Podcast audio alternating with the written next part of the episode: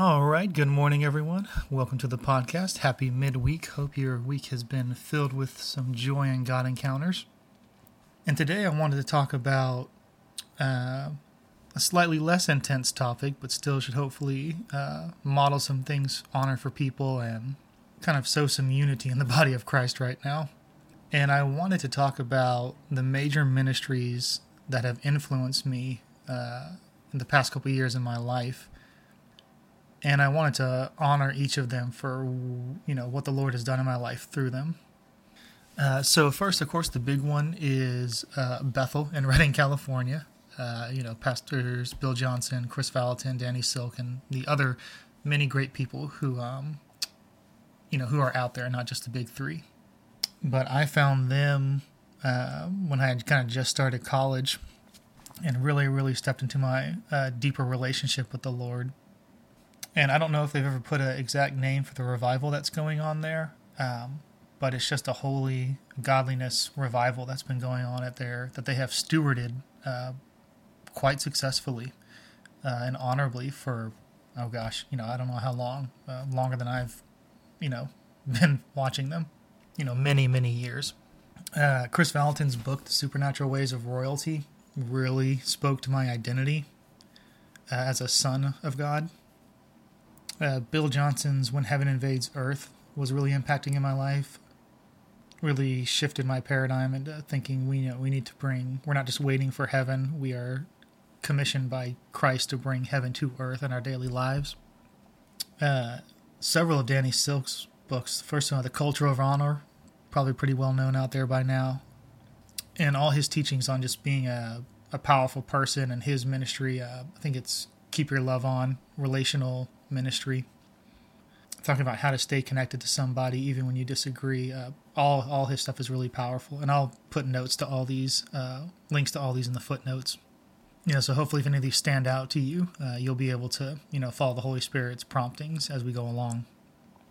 Um, Leif Hetland, love love, uh, known as the Apostle of Love he the first book I read of his was called Seeing Through Heaven's Eyes, um, and the Lord brought that into my life when I was kind of starting a journey with Him. And uh, he's a very he the book is very well written and um, just has a very he has a very impacting message about the Father's love. He's known as the Apostle of Love. I think he um, he works in the Middle East with uh, the people of Pakistan and you can you can tangibly feel the love of God um, just from you know everything he does and says. Uh, and he's from Norway, I think, and has a really cool accent.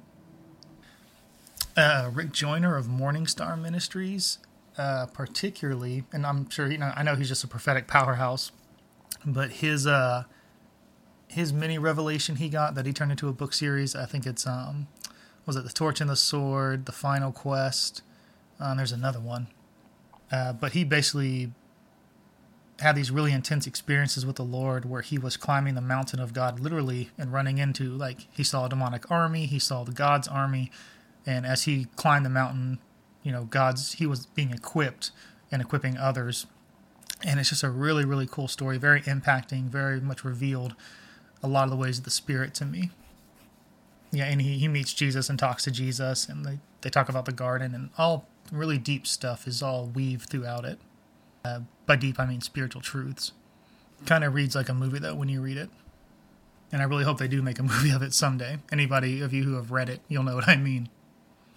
Uh, Catch the Fire, uh, the Toronto Airport Christian Ship Fellowship, uh, where the Father's Love Revival took place. I have not actually been there. I would love to go there one day, and I will.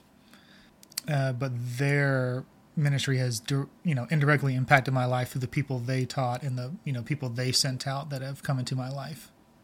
I probably got a, a fresher understanding of the Lord's love, um, very powerful understanding from them and experiences from them and their ministry. And so, moving down to, uh, I guess, more of you know individuals. Um, I have some. I know some very wonderful, godly ladies who are doing amazing things for the kingdom uh, Jordan Taylor, and Madison Oliver, also known as Triple Braided Cord. And these three wonderful, uh, wonderful kingdom warriors uh, the Lord gave them a prophetic revelation and told them to travel to I think it was like 12 different states. This was back in 2019, uh, and prophesy and pray and intercede over each area they went to. Uh, and they have incredible, powerful prophetic giftings that I have. I don't think I've ever seen anything quite like what they bring. And they are doing amazing things for the kingdom. Love you guys.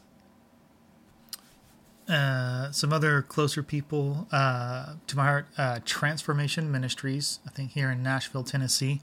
Uh, Denise and Ginger, they run a inner healing school, and they pretty much single handedly have brought the Lord has worked through them to equip me for inner healing uh, in amazing ways. I think they still doing. I think they're still doing their school again, and they host a free you know, monthly or, you know, however many uh, months a year, twice a year, I think, uh, conferences where you'll get a wonderful introduction to inner healing and definitely get to know the Lord in some deeper ways in your heart. They're probably some of the safest uh, ministers I've ever been around in the body of Christ. And of course, how could I forget uh, Graham Cooke and the brilliant, brilliant book house, brilliant perspectives in his whole ministry. Uh, if you are feel like you are called to be a warrior in the kingdom or a spiritual warrior, I would definitely recommend checking his stuff out. I think he has said in his teachings like he he has a Caleb anointing to train the next generation of warriors. And I have pretty much I've lost a lot of my religion, the the bad stuff, the form and function that doesn't lead to godliness, um, through his ministry. He he teaches a very relational uh, lens through which to see God, and I've grown way closer to God in, in my life because of uh, some of His revelation and teachings. So I hope that's all been helpful, guys. I hope uh, the Lord's kind of can use this to connect people to things and resources they need. You know, every one of these ministries has a bunch of different uh, tools that the Lord has given them to equip the body of Christ. Whether you want to grow in the prophetic, whether you want to grow uh, in spiritual warfare or the Father's love, any topic your heart desires, you will probably be able to find in these people. And I just want to thank and honor them for um, all the stuff that they've sown into my life directly and indirectly, uh, that it was able to get me where I am today.